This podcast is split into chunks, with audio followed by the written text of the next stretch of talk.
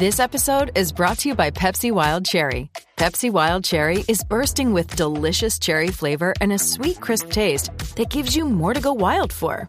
Getting wild may look different these days, but whether it's opting for a solo Friday binge watch or a big night out, everyone can indulge in their wild side with Pepsi Wild Cherry. Also available in Zero Sugar. So grab a Pepsi Wild Cherry and get wild.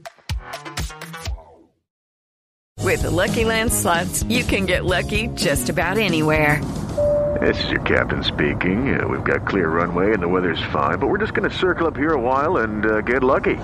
No, no, nothing like that. It's just these cash prizes add up quick. So I suggest you sit back, keep your tray table upright, and start getting lucky. Play for free at LuckyLandSlots.com. Are you feeling lucky? No purchase necessary. Void where prohibited by law. 18 plus terms and conditions apply. See website for details. With Lucky Land slots, you can get lucky just about anywhere.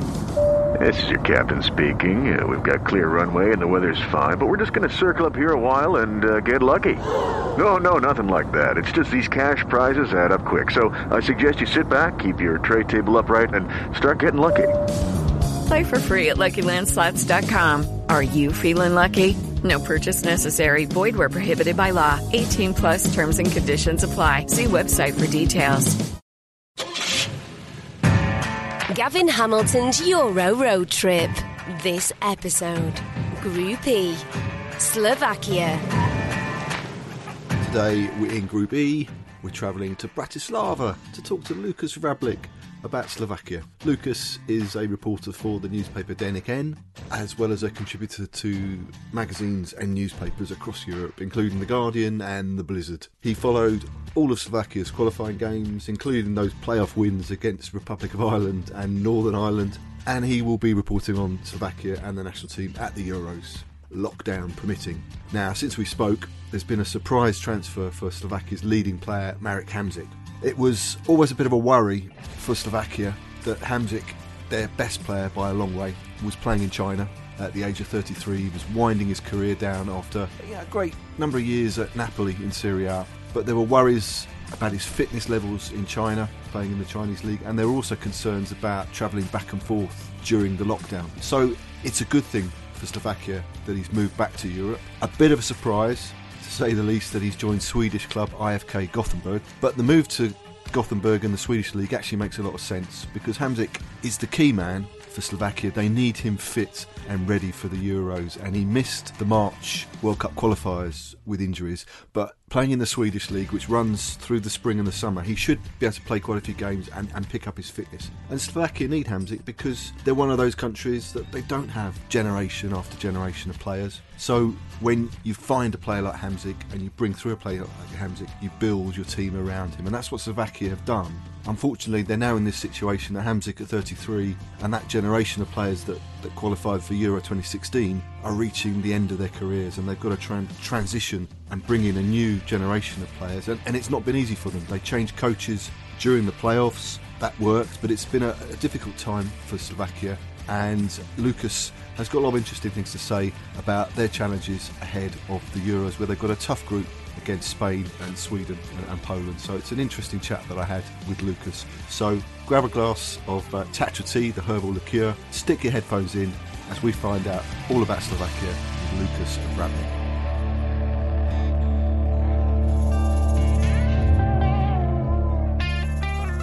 I'm here with Lukas Vrablik in from Slovakia. Slovakia have qualified for their second successive Euros. Uh, they were there in France in 2016, and they also surprised people at their first World Cup in 2010 in South Africa, where they famously beat Italy to reach the second round when they lost to Holland.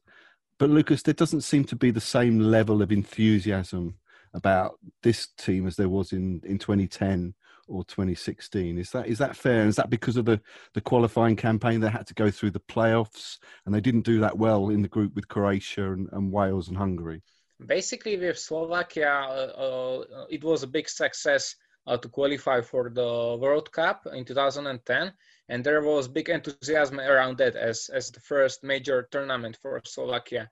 Uh, you are right saying that it's not probably that uh, high the, the high uh, enthusiasm as it was 10 years ago probably people um, a little bit got used to it. Now like uh, playing at the big tournament also with euros five years ago maybe the, they just don't feel it has such a value uh, for slovakia because it's not uh, their deb- debut at, at, the big tournament. Um, i remember talking to the uh, previous national team coach jan kozak uh, it was before euro uh, in 2016 and he told me uh, like do you expect that we will qualify for every tournament? Uh, do you really expect that from us? Uh, he was kind of downplaying uh, the, the role of Slovakia as as being able to qualify for every tournament that, that there is and I, and I and I was a mm, big, beginner in the journalist back then, and I told him that yeah, it might be possible. But he was right; they didn't qualify for the World Cup uh, the, in 2018. So it probably showed uh, the realistic level of Slovak football that they are not able to qualify for the every uh, big tournament there is. But uh, at the same time, people really want uh, Slovakia to play well, uh, to um, to beat also uh, great teams because they uh, managed to do that. And now with uh, with the generation change over the last two years, it wasn't really um, common for Slovakia to play well. Uh, they really struggled on the pitch. The playing um, playing style wasn't perfect. Uh, they they sometimes got uh, some some really tense victor- victories uh, so it was hard for them uh, to be on a permanent good in, in, a, in a permanent good form. And that probably reflected uh, the mood of Slovak fans that they that, that the fact that Slovak team was so good uh, in 2016 and before that at the World Cup. And now after the generation change uh, when the players were not as good as the previous generation now they expect them to play as well as as their uh, predecessors did. So uh, so yeah, yeah probably it, it comes from a bit of unrealistic um, expectations sure. Now, I mean, as you mentioned, the the qualifiers, it wasn't a straightforward qualifying campaign. There were there were problems during the campaign. Slovakia had the, the backup of the playoffs because of their performances in the Nations League, and they went into the playoffs with the Republic of Ireland against the Republic of Ireland, and then and then Northern Ireland in the final. But coach Pavel Hapal was sacked after that semi-final win over the Republic of Ireland. That surprised a lot of people. Um, to get rid of your coach just as you're preparing for a, a final and a playoff uh, that you know can get you into the, the Euro. So what actually happened um, with with Hapal? Why was he why was he got rid of on the eve of that playoff final? Yeah, to be honest, uh, I work for one of the biggest newspapers in Slovakia, and we were surprised too. So um, it wasn't really the thing that uh, everyone abroad was surprised, but we expected it. We didn't expect that. Hapal was kind of criticized for the performances, for the results, for the generation change that didn't work out well. Uh, part of it, I would say, wasn't his fault because um, the quality of the players can only take you so far. Uh, and yeah, in objective way, uh, the current generation isn't as good as the as the generation before that. Mm, but on the other side, also he made some, um, I would say, tactical mistakes, or probably he wasn't just brave enough to make some changes. And the playing style of, of the team over the last two years under under his reign really uh, become um, kind of um, how to say it average or or uh, it wasn't really uh, something you you couldn't really see any progress. Uh, so it, uh, it came as expected that um, there, there might be some coach change, but the timing was pretty crazy because, as you say, after a semi-final, which was successful, they went uh, through penalty sh- shutout against Ireland, and suddenly they sacked the coach. So it, it didn't really uh, make sense for me at the first time, but they they appointed uh, Stefan Tarkovic, who was a technical director at, at, the Football Association, and he was a former assistant of Jan Kozak, the guy who took uh, Slovakia for, for, to the previous Euros and was sacked uh, after that uh, unsuccessful uh, qualifying campaign for Russia for the World Cup. So uh, they, they appointed a guy who really uh, knew the environment around the national team. He knew the players and so on. He worked with the team also during the time of Hapal. So he, he was an insider basically. Uh, and also Kozak wanted him to take over when uh, Kozak ended, but the Football Association opted uh, back then for Hapal, who was uh, a successful coach with under 21 national team, mm. which he took uh, to the Euros. Uh, after long years without qualifying anywhere with any Slovak youth group, so yeah. Uh, so so uh, really that, that group of players was, was good with Milan Skriniar, a center back at Inter, Stanislav Lobotka, mm, midfielder at Napoli now, and so on. So Hapal was expected to bring all these players uh, to the senior national team. Uh, when I put it really easily and or simply and when but but he didn't really manage uh, uh, to finish that generation change in no. um, and also it didn't really reflect in the results so th- that was the biggest problem yeah. in my opinion and also the style of play uh, because uh, slovakia really uh, became really um, i would say not really brave enough to go into attacks or something uh, they just relied on some coincidence in the play or or about uh, what marek hamšík creates in the middle so probably yeah. also kind of tactical um, predictability, which was in the Slovak game, uh, that also cost uh, Hapal his job. But um, it will yeah. be t- tough ta- task uh, to for Tarkovic to to overcome these problems as well, um, because yeah. the, the, problems the problems didn't really go away with with uh, the change of the head coach. I'm I'm worried. You talk about Hapal bringing this new generation through, and you talk about this generation change, and that has happened with with Skriniar, the defender, and and Lobotka the midfielder. But part of the problem with generational change is that you you have to get rid of the older players. And he's did he force out people like Martin Skrtel and Vladimir Weiss and Thomas Hubočan? Did they feel pushed out? And was there a feeling that those guys could still be useful for the team and that they should be brought back in? No, not really. No, they they basically ended their international career because they they wanted to. Uh, so um, uh, with Slovakia, it wasn't kind of like Germany did um, uh, a couple of months ago with, with Thomas Müller and these guys uh, that the coach decided to uh, to do generation change. Uh, but in Slovakia, it was kind of uh, thing that he had to do. Because Skrtel decided to end his national team career, just focus on the club, also Hubočan and Adam Nemec, the striker, uh, who worked very well with Hamšík up front.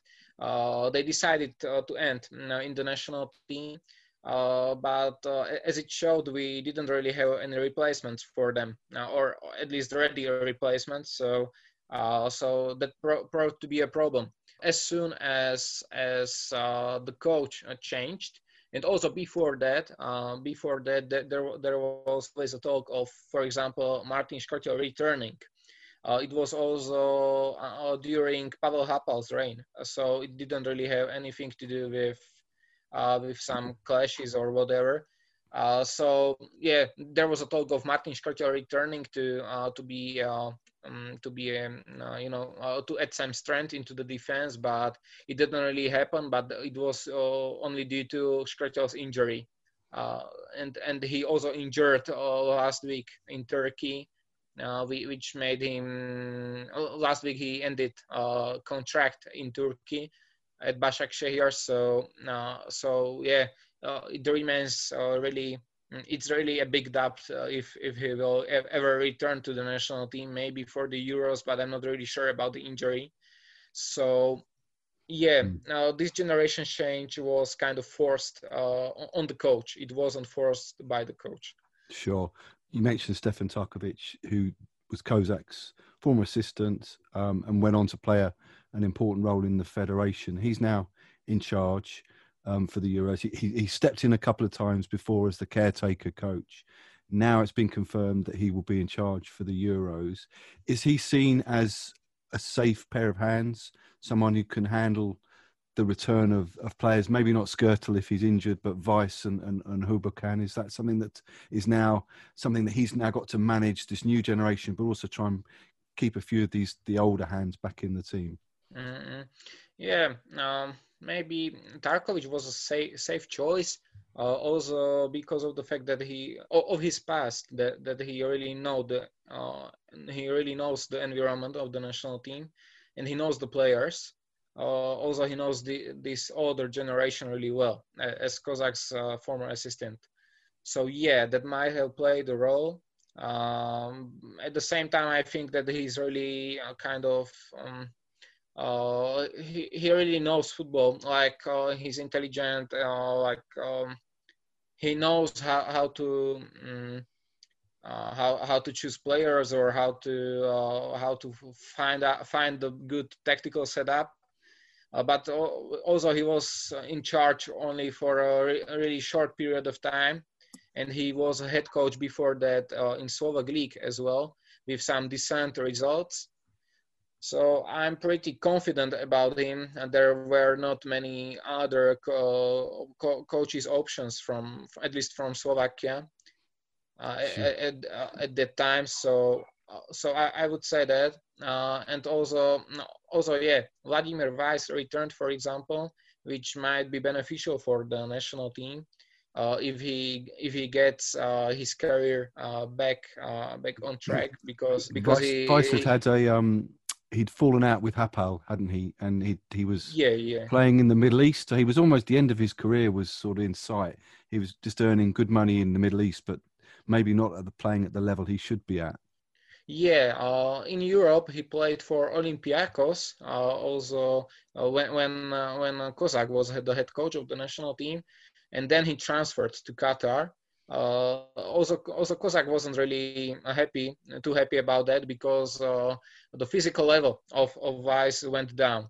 Uh, it was really visible in, in those important games uh, that, that he had to be substituted after 60 minutes or so.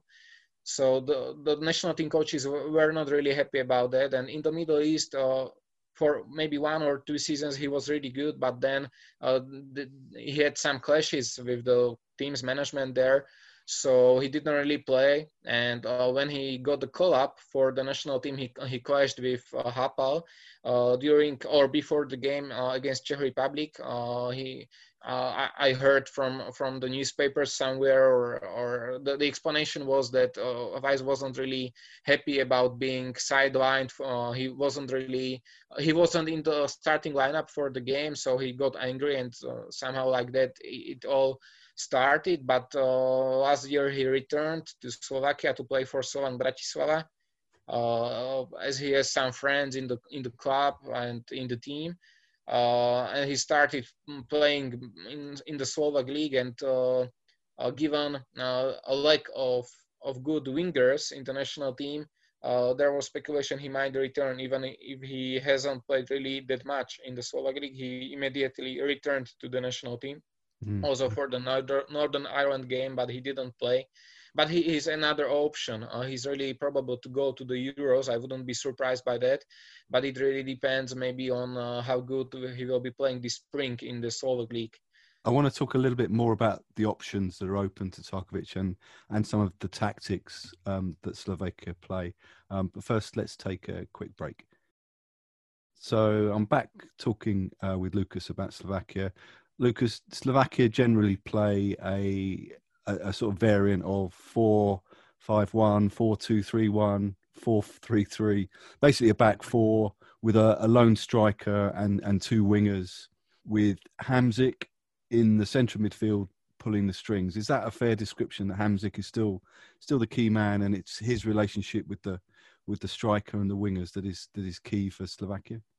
Yeah, for sure. For sure. I always uh, kind of uh, make comparison to uh, to how, for example, Poland uh, Poland are dependent on Robert Lewandowski's goals.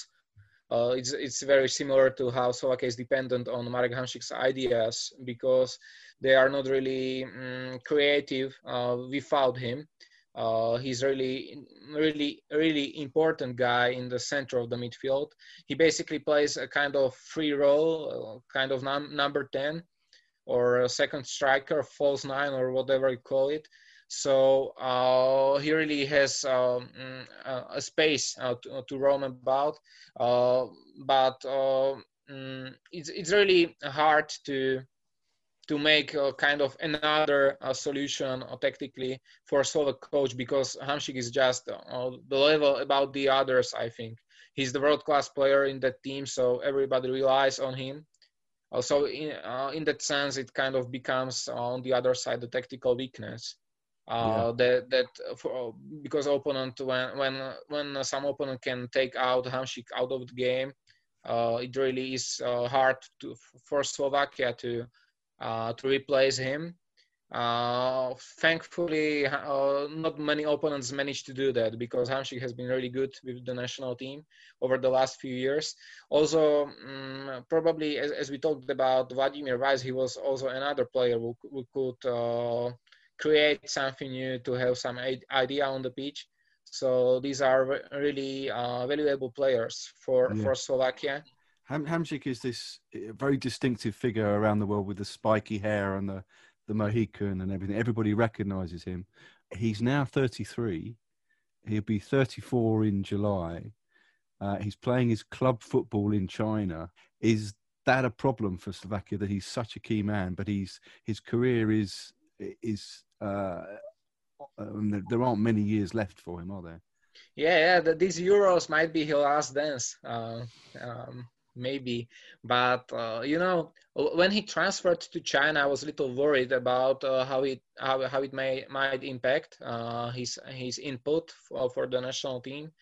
Uh, but in the end, it didn't really make any any change uh, for for the national team because he's just hundred percent professional so he leads uh, everybody by example although it had no influence on uh, how, how physically prepared he came from from china. So he really is uh, in, in a good form as he was in napoli. Probably he's not at, at his peak at, at, as he was in 2015 or 16 when there were some offers from the bigger clubs uh, when he was at napoli. For example I, I remember bayern being interested in him and so on but although national team coach Kozak really wanted him for to, to go uh, and to try some super club in Europe, but he ended mm. uh, he stayed in in Napoli. So yeah, um, uh, it might be for Slovakia uh, uh, uh, a matter of concern for in, in in two years or in three years. Uh, but uh, right now, I think that Slovakia can be only happy to have Hamšík in the side because it he just makes so much difference um, on, on the pitch. Uh, yeah. So yeah, yeah, I, I think he's the only world class player uh, in, in, the Slovak side right now. Uh, only only with Milan Skriniar with his recent good form at Inter, uh, maybe going to this level. Uh, but but Hamšík is established there for for basically uh, since he was uh, 18 or 19 playing in the Serie A. So he really is that biggest level for many years. So it yeah. will be very hard for any Slovak player to uh, to be even compared to him. He's best player Slovakia has had maybe in the history. So yeah. you, mean, you mentioned Skriniar playing well at Inter, and Inter are obviously doing well this season in Serie A. Um, but he's yet to reproduce that club form for Slovakia, hasn't he? He's had problems with Slovakia, and there've been problems for the coaches in in finding a partner um, for Skriniar. Is, is, that still a problem in central defence? Um, Skrtel may or may not make it, but there doesn't seem to be a, a strong central uh, defensive partnership. Yeah, it's it's important to understand that Slovakia had a centre back partnership of uh, of Martin Škrtel and Jan Ďurica for like uh, 12 or 13 years. So probably you wouldn't find on international level in Europe uh, center back partnership like that uh, for, for such a long time uh, for the last decade. So uh, it really was tough uh, to replace them. And also they retired from the national team in a space of 12 months or so, or even less. So uh, basically, Slovakia went from the great center back partnership to to no center back partnership, and Milan Skriniar was um, a really talented guy for for three or uh, four years. Kozak slowly put him into the starting lineup. Then he replaced Ďurica, who retired first. Uh, but um, probably would have been better if Škrtel stayed uh, for a little bit longer. Uh, also for Skriniar to adapt and, and to grow into that defense leader role uh, because right now uh, he has uh, he has changed all the center back partners during the campaign. That there were probably three or far, uh, three or four guys uh, who were um, tried uh, um, along with him in the defense. So it really wasn't ideal for him to to find that understanding with center back partner. Um, so that that probably influenced uh, his form in the national team. Uh, but at the same time, he wasn't really a kind of leader that he uh, that he was expected to become. So probably now, if uh, if now with uh, I'm I'm quite optimistic about about him. Uh, he's a really good defender, and also he has uh, better. For example, he has far better passing uh, than Martin Škrtel, who was kind of old school defender, but Škrtel is more technical and, and, so on. So I'm quite optimistic about him. Uh, I would say that if if the coach manages to find some ideal partner for him in the upcoming months, I, I can I can see uh, the defense uh, being uh, stronger at the tournament than during the qualifiers. But it also mm. depends, of course. Yeah, and, and at fullback, there are, I mean, you have uh, Pekarik at, at right back from Hertha Berlin. Um, but at left back, there have been, again, a few players tried in that position and no solution yet. So is that another another concern at left back and, and possibly the age of, of Pekarik at right back? He doesn't get forward that much, and there doesn't seem to be many attacking options from the fullback positions. Yeah, that, that might be probably one of the reasons why Slovakia didn't really try any five defender system because they don't really have wing backs uh, in the team. Uh, or when they have some wing backs, they are not really strong at, um, at, at, they are not really strong in the defense. So it made problem with with a lot of space behind them. Uh, so yeah, I, I, would say that Peter Pekarik is a, really a leader of the national team, along with Hamšík and previously uh, previously Martin Škrtel or uh, Juraj Kucka and these guys. He's really been uh, in in the national team for a long time. Uh, and um, even if uh, uh, he, he's not really young right now, he still has a lot to offer, even even in the attack. they really tried to make some actions and attacks for the right wing, and Pekarik is always supporting the right wingers, so he's really good at that. Uh, but with the left back, it was more of concern because they, there were uh, Tomáš Hubočan retired like two or three years ago, and then they tried some alternatives there. Uh, probably two or three guys, but uh, there was always some problem that uh, one of the guys was uh, really bad at defending, another one injured, got injured, and so on. so Tomáš Hubočan had to return. There was no other option because all the options that, that came, came into consideration were far worse. So even if Hubočan plays uh, uh, in Cyprus right now, he's not uh, at Marseille anymore. Even if he plays in Cyprus, he was he was just better option than the others, and and it's important to understand also in, in his case that he is a, he's a former center back. He was turned to the left back then in the club at Marseille. So um, so he's not really a kind of wing back or or the guy who would support the attack. So he uh, remains on, his own half for the most of the time. Uh, and but, but uh, at the same time, it really um, mm, it's not that that big a problem because Slovakia is mainly counter-attacking side. So uh, pro- probably the winger who is ahead of him can uh, can focus more on on the attack. So uh, it's not really a problem. Slovakia has never had, had this game with attacking wing backs because they don't have players for that uh, except Pekarik. So um, so yeah, probably Hubočan will be left back for the uh, for the final tournament. I would expect uh, him as the as the best solu- solution right now. Sure. But uh, it, rem- it remains the problem for, for the next campaigns anyway. So. Yeah, you mentioned Kucka, Juraj Kucka in midfield. He's the sort of box to box uh, engine room, if you like, of the midfield. And you, you also mentioned Stanislav uh, Lobotka, one of the, the under 21 generation who's come through. He sort of screens the defence, doesn't he? He plays in that defensive midfield role. So th- are those two guys the main people in midfield behind Marek Hamšík? They're the, the, the, central midfield and, and they're the, the core of the team. Is that fair to say? And then on the wings, you have Albert Rusnak on the right and then Robert Mak on the left. There don't seem to be that many other options. Yeah, yeah, sure. Uh, the core of the midfield is, of course, Lobotka, Kucka, and Hamšík. Uh, Lobotka is kind of um, kind of number six, uh, but at the same time he's really good with the ball. Uh, probably his form dipped a little as well at Napoli. He's not uh, as good as at Celta Vigo, but um, but it's not really a concern uh, for him. Uh, he he wasn't really good for the national team over the last year, but that might change. There are also other options at his post, like uh, from Belgian league, or uh, or Jan Greguš, who plays at in Major League Soccer. He's really good player as well. Um, and Juraj Kucka is really, yeah, that, that kind of engine in, in the midfield.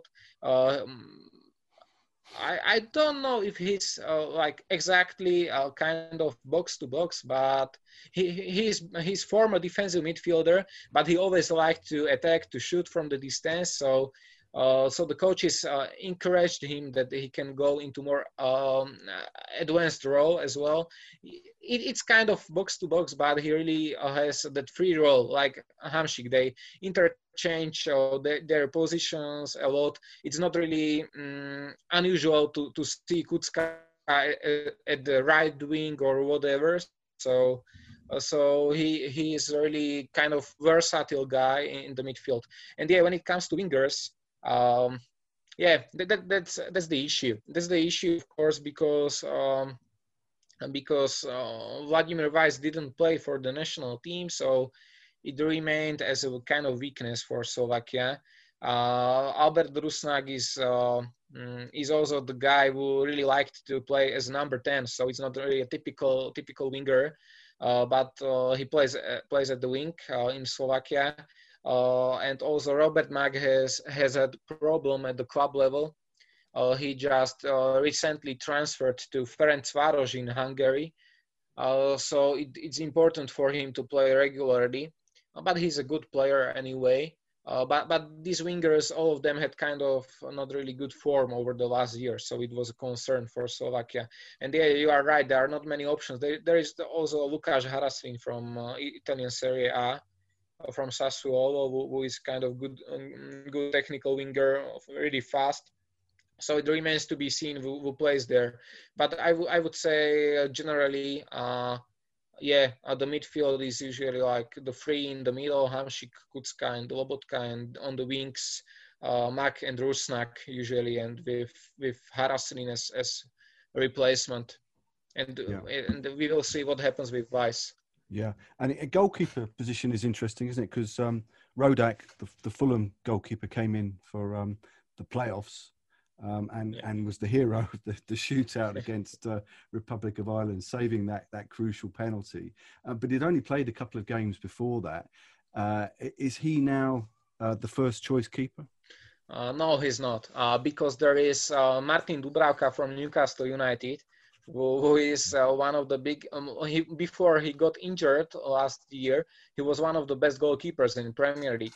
So, so Marek Rodak is kind of unlucky with that. Uh, because he was really good at Fulham in, in the championship, but then Fulham bought uh, or loaned, got on loan Areola from PSG, so he got benched. And international team is the same thing because he cannot really get into the lineup through Martin Dubravka uh, who has been uh, that that uh, goal, goalkeeper number one for the last uh, three years for Slovakia, and he has been really good in the goal.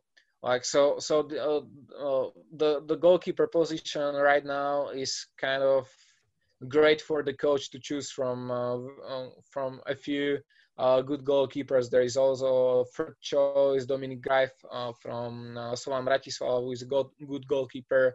He might uh, go to the bigger league soon. So yeah, there are a lot of alternatives, but I would say right now Martin Dubravka, if he's healthy, uh, he might be the number one choice. Uh, at the same time, at, at, Newcastle, he might, he might have uh, some trouble to get back into the lineup for Darlow, but uh, but I think that if, if he plays, there should be no question okay. uh, about ab- Dubravka. Mm-hmm. And what about the, the main centre forward? Because there's this youngster at Feyenoord, Robert Boženík. Is he the? He had a good run in the autumn of 2019, and he scored quite a few goals in the qualifying games, the final qualifying games. He seems to be the first choice, but there's also been recently um, uh, the option of playing without a striker at all in the in the Republic of Ireland game in the in the playoff semi final.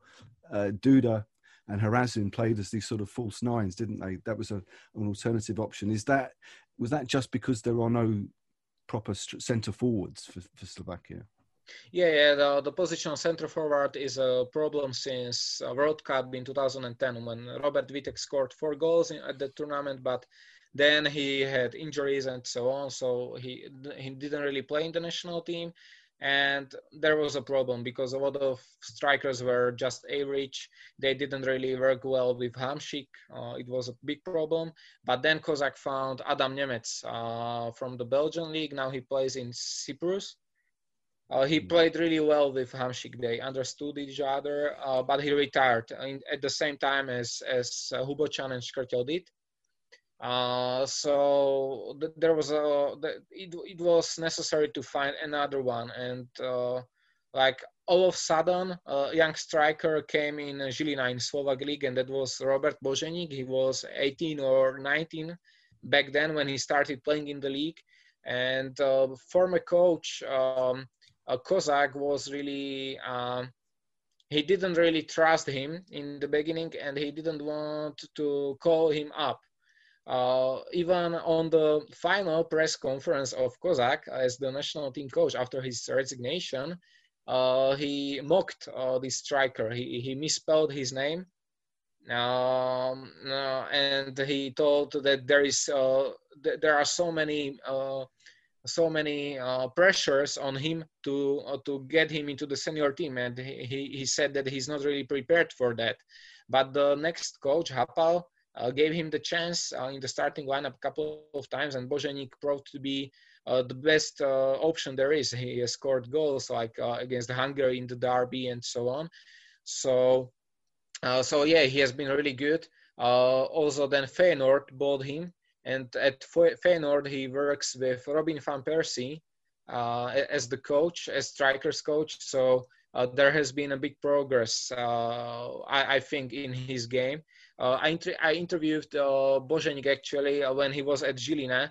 Uh, he really looked like a kind of ambitious guy, ambitious young boy, really, really talented. So I'm really optimistic about him as well. Uh, I think that he will grow into into a really good striker. Probably he will not be Lewandowski, but but but for Slovakia, but for Slovakia, he, he right now he he is really good for Slovakia, uh, even if he's so young. Um, but yeah, for the future, if, if he works well, I think that he will be the number one option in the in, as center forward. But see, but yeah, as you said, uh, when uh, when Boženík cannot play or whatever, if they have some tactical uh, ambition to uh, to maybe, maybe sit back uh, or, or whatever, they they uh, they can opt for four six nil formation. Um, it wasn't really used in the in the past. It was used only once, as far as I remember, and that was in the Euro 2016 qualifying against Spain at home uh, and they, they played without uh, the striker back then. And it was really uh, funny because nobody really expected Slovakia to get some points, but they won against Spain. Uh, and so, yeah, and I asked uh, Kozak then a few months later about what, what, was the intention. And yeah, the intention was to pack the midfield because there were so many good midfielder players like David Silva and Iniesta and these guys. So they, they had to really uh, push them out from the game. So that, that was the intention. But now, uh, over the last one or two years, it became a necessity. Kozak kind of uh, kind of refused this formation without the striker to play on a regular basis because uh, it he liked uh, central forward in his system. It, he didn't really like that. Uh, but now with the lack of central forwards generally in Slovakia that they didn't have really player who, who could be good in that position, uh, the coach started uh, uh, experimenting with this. So they, they played formations without the striker. And also the reason behind that was that Ondrej Duda has been playing really well in Bundesliga and he's kind of player like Hamšík is and they are really similar. I think that Duda is really the, the next player after, after Hamšík so he can take his free role Uh, so uh, basically, Duda plays out of his position because on his position Hamšík plays, so you cannot have really two number tens there. Yeah. So so yeah, that, that was the reasoning behind that. The Duda will play as as false nine, and that was uh, also the plan or strategy behind the tactical setup against Ireland in the playoff semifinal when they played 4-6-0. Uh, I, I, I, explained it on, on Twitter, and th- there were some British fans uh, laughing how, how could Ireland uh, cope with with uh, with false nine. Uh, but but uh, yeah, they kind of did that, but at, at, in that game, Duda also got into a lot of um, uh, goal scoring opportunities. So the, the, so the plan was basically to, to play the midfielder as a false nine, but uh, in some uh, periods of time he acted uh, as a central forward. So yeah, basically it's kind of four six nil, but uh, when they need it, they switched it to four five one back. So yeah, but but uh, I think the option with Robert Boženík up front is a little bit better. It, it just adds some uh, more uh, more uh, di- directness in, into that game. It, it's really visible that he's natural center forward, and I would be really happy for him to progress into that role uh, of important uh, and key player for the national team. I think he has potential for that. Sure. I want to talk a little bit about relations between Slovakia and the Czech Republic, but first let's just take a quick break. Right, I'm back now talking with Lukas. Um, we mentioned uh, Vladimir Weiss Jr., the, the winger, who is, of course, the son of Vladimir Weiss Sr., who was the coach of Slovakia's team that reached the 2010 World Cup and, and did so well in, in the World Cup in, in South Africa. Is that team still seen as the most successful team, the most successful generation in, in Slovakia's history? And is it the one that every team, every subsequent team will be compared with? Um, uh, to start with, uh, Vladimir Weiss Senior uh, is also the son uh, son of Vladimir Weiss Senior, the yeah. senior. it's three three generations, yeah. Yeah, yeah because uh, the the the, the oldest Weiss played as center back for uh, the Czechoslovak national team back in uh, 70s. he also scored against Portugal, against Eusebio's Port- Portugal. So there are three generations of of Weiss playing for for Slovak national team. Um, hmm. and, and, and, how is that? How is that team viewed? Back to the question. Of, uh, sorry. How is that team viewed then? Is that still seen as the top, uh, the team that everyone else uh, is yeah, yeah, with?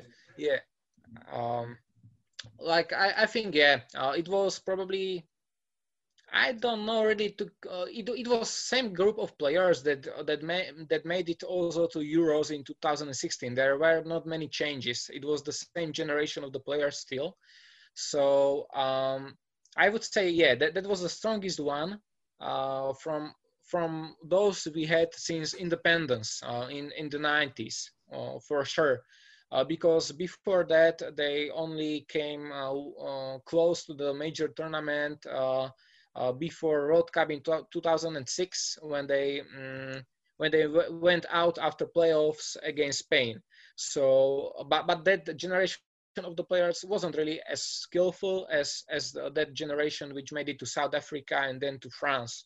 So uh, I would say yeah, this was the strongest one uh, when when when we compare it with the teams. Um, with the teams after independence, after communism. Uh, so um, mm. Yeah, probably the difference was also Marek Hamšík and Martin Škrtel. I would say that th- those were two big differences because those were players in big leagues, uh, leaders in the in those in their teams. Uh, so they made a big difference when, when you compare the teams from another eras. Because, for example, for the t- tournament in Germany in 2006, the best player of Slovakia was Marek Mintal, who was uh, who was a best goal scorer in Bundesliga. Uh, but at the same time, I would say that the generation of Hamšík and Škrtel at, at, their peaks uh, were, were, was better uh, than, than that, that one before. And in the 90s, it was just just the wildness. We had some good players. For example, people would remember uh, Luboš Moravčík from Celtic Glasgow or Peter Dubovsky, who played for uh, Real Madrid, but, but then got uh, he he he uh, he died died tra- tragically uh, during the holidays in Thailand. So Uh, so yeah, th- those were star players, but uh, the group of other play- players was kind of really average uh, mm. when, when, you compare it to other European teams. Also, when you compare it to Czech Republic. Uh, but mm. w- when I go further to the history, I would say that the str- the, the, strongest uh, generation has to be uh, the one that won the Euros around around Antonin Panenka and these guys, and people people think that it's more uh, proof of, of, quality of Czech uh, football. But back in 2000, uh, oh, back in 1976, uh, uh, the, the, the majority of the team was were, were Slovakians. So so yeah, so yeah. Is, is that so, a big issue because we think of the two countries as being separate, um, but it's not like a, there's no there's no hatred in the way that Croatia and Serbia have this you know horrible rivalry? Is is it a, a, a you know a, a sort of uh, a much more pleasant um, situation, much more pleasant relationship between the two countries? It seems uh, that people do get on. There's a rivalry, but it's not a really fierce rivalry yeah it's probably uh, now now we have to go into we would have to go to kind of more uh, broad historical and social, sociological uh, analysis but i wouldn't go into that but i would say yeah Slovakia and Czech Republic are kind of friendly friendly rivals. You know, uh, Slovakians ha- uh, were all, always uh, the smaller nation in in the Czechoslovakia uh, Republic. So Czechoslovak Republic. So um, I would say that Slovakians always tried to uh, show that they can do uh, things as good as, as Czechs can. Uh, so yeah, th- there is not much hatred uh, in, in, those games. Uh, uh, in those derby games, it, it's more a kind of um, um, trying to be as good as the opponent is uh, you know the competitive uh, side is far bigger than some political side i would say mm. it's really friendly rivalry uh, I, I, would say that um, uh, in for example in ice hockey uh, Slovakian players were uh, criticized for being for having a Czech complex that they often were not able to beat Czechs at World Championships games and so on. but in football, they always Czechs were a bit better uh, since since the communism. They had great generation of the players like Nedved, Rosický, Petr Čech, and these guys. But uh, in in the recent few years, uh, I would say that uh, the both national team sides are very comparable. Probably the last decade was more successful for Slovakia. I would say that Slovakians had better players. Uh, again, uh, here is the Marek Hamšík's factor because he Czechs didn't have player like that in in in the in the last 10 years. Uh, but uh, I, I, would say that th- those sides are really comparable. Slovakia has far bigger rivalry, uh, also when, when where you could find uh, some hatred or political tension and so on with Hungary. Uh, sure. that that's bigger rival rival in, in that uh, comparison. But with with with, with Czech Republic, it's really a kind of uh, big brother against small brother, or, or uh, to say. Yeah. And, and a few of the current squad play their club football in the Czech Republic, um, and others have played in the Czech Republic before moving on to to um, to Western Europe, and some players have moved directly to Italy and, and Holland. Does it make is it just economic reality now that Slovakian players have to to move abroad? Do they use the Czech Republic as a stepping stone uh, to get to Western Europe, or is it now the case that they, they can see a direct move to Holland or Italy or, or to, to England? It really depends case to case, I would say. Uh, um, it, it, it's really uh, kind of um, it, it changes every couple of years it changes a little i would say for example a couple of years ago it was really uh, common uh, for the best players in slovak league to, to go into czech clubs uh, but right now, I, then there was a trend of uh, of young players going to academies abroad, like uh, in in Premier League. Uh, that, that, was the case with Vladimír Weiss. He played for Manchester City. Robert Mak, Manchester City. Uh, Miroslav Stoch at Chelsea. then there was um, I forgot someone, but but there were a lot of these guys who are now who were then uh, national team key players at English academies. Uh, right now, I would say that uh, the credit of Slovakian players went up a little with uh, international achievements. It was really a natural way uh, to to get into straight uh, into the Italy. for example, Skriniar went from Slovak league to Italy. That was also the case with Denis Vavro, other centre back who plays at Lazio now. Uh, then uh, probably Ham- Hamšík went uh, at really young age. He was kind of academic guy. Uh, he went to Brescia in Italy uh, when he was 16 or, or so.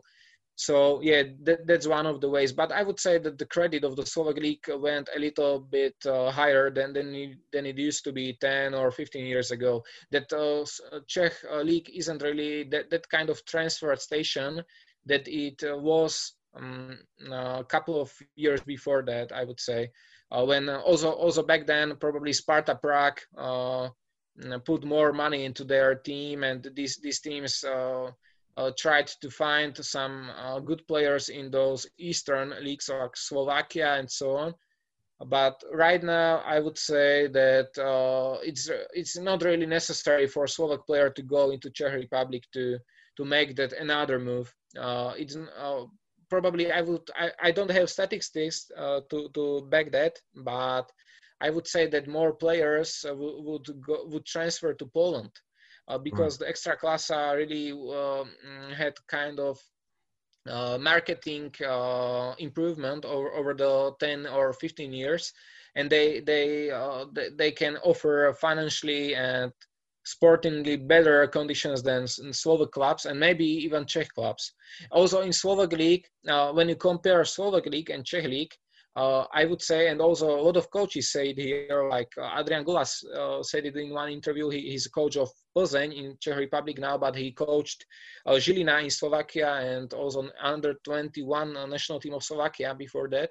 He also said that Slovak League uh, or the clubs in the Slovak League uh, are not that afraid to offer a chance to young players as Czech clubs are.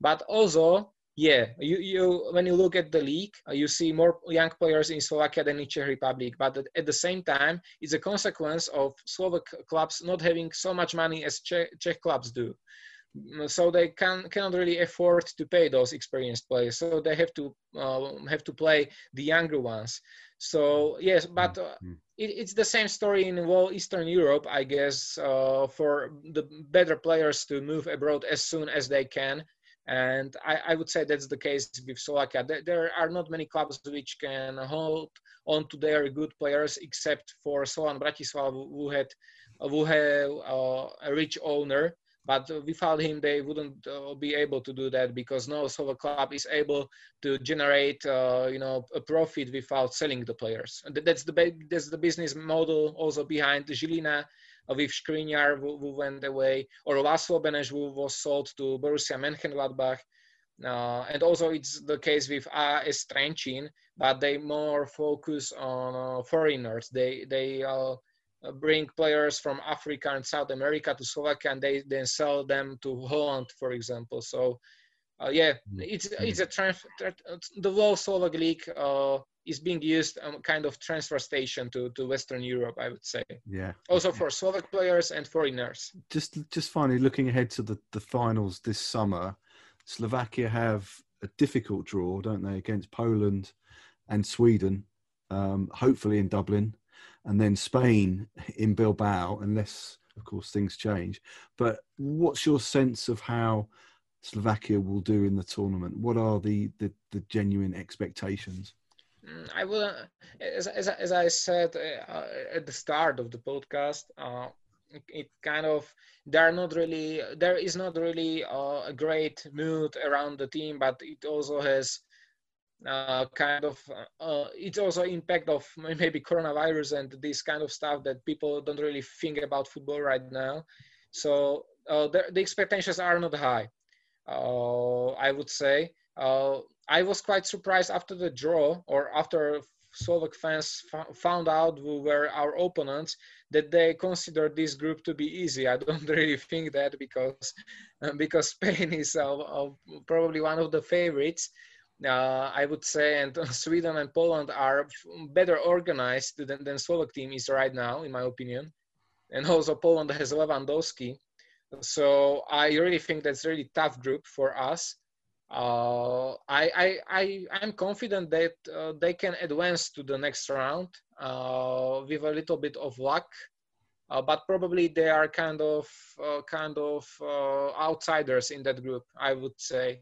When, when I look at at the paper, I would say that we are we, we have the smallest quality from from those four teams. But at the same time, I think that especially the games against Sweden and Poland will be really tense, really balanced. So th- there are, it, it, will be about really small details and, uh, but uh, also Slovakia kind of always thrived uh, in the circumstances when nobody really expected anything. When uh, when uh, people were pessimistic or when people thought that they would lose all the games uh, they had kind of siege mentality that in in those games they really thrived it was similar at, at the world cup in 2010 with uh, with uh, because uh, they, they really were bad in the first two games against Paraguay and New Zealand, and suddenly they, they beat Italy, who were world champions, and eliminated them from the tournament. So Slovakia is is a team like that. Uh, they when when they are expected to win, they always lose, and uh, when, when nobody expects anything, they win against the big, biggest team uh, there is. So. Uh, yeah, I, am quite optimistic. I, th- I think that they, they will ha- they will have a big fight for, for the advance, but I'm not really a good uh, like in betting football betting, so I, I, don't really know how to make the prediction, but but I would be optimistic about them getting yeah. through, even if even if the circumstances are not 100% uh, in their favor. Uh, they they near they they never were 100% for them, so I, I think yeah. that uh, they have a chance to go through. Yeah, Lukas, I, I, I sincerely hope Slovakia do play well this summer. I think they're a, a valuable addition to to the tournament. Thank you so much for your time in, in telling us about Slovakia, and I hope to see you and, and speak to you soon. Thanks ever so much. Uh, thanks for inviting me, and hope you enjoyed the podcast. Thanks for listening to this podcast.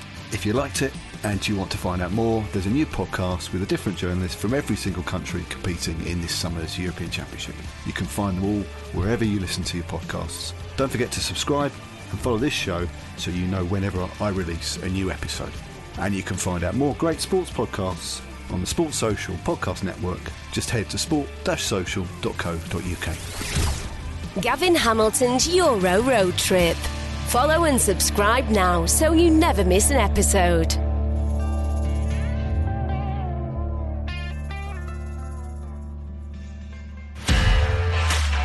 This podcast is part of the Sports Social Podcast Network.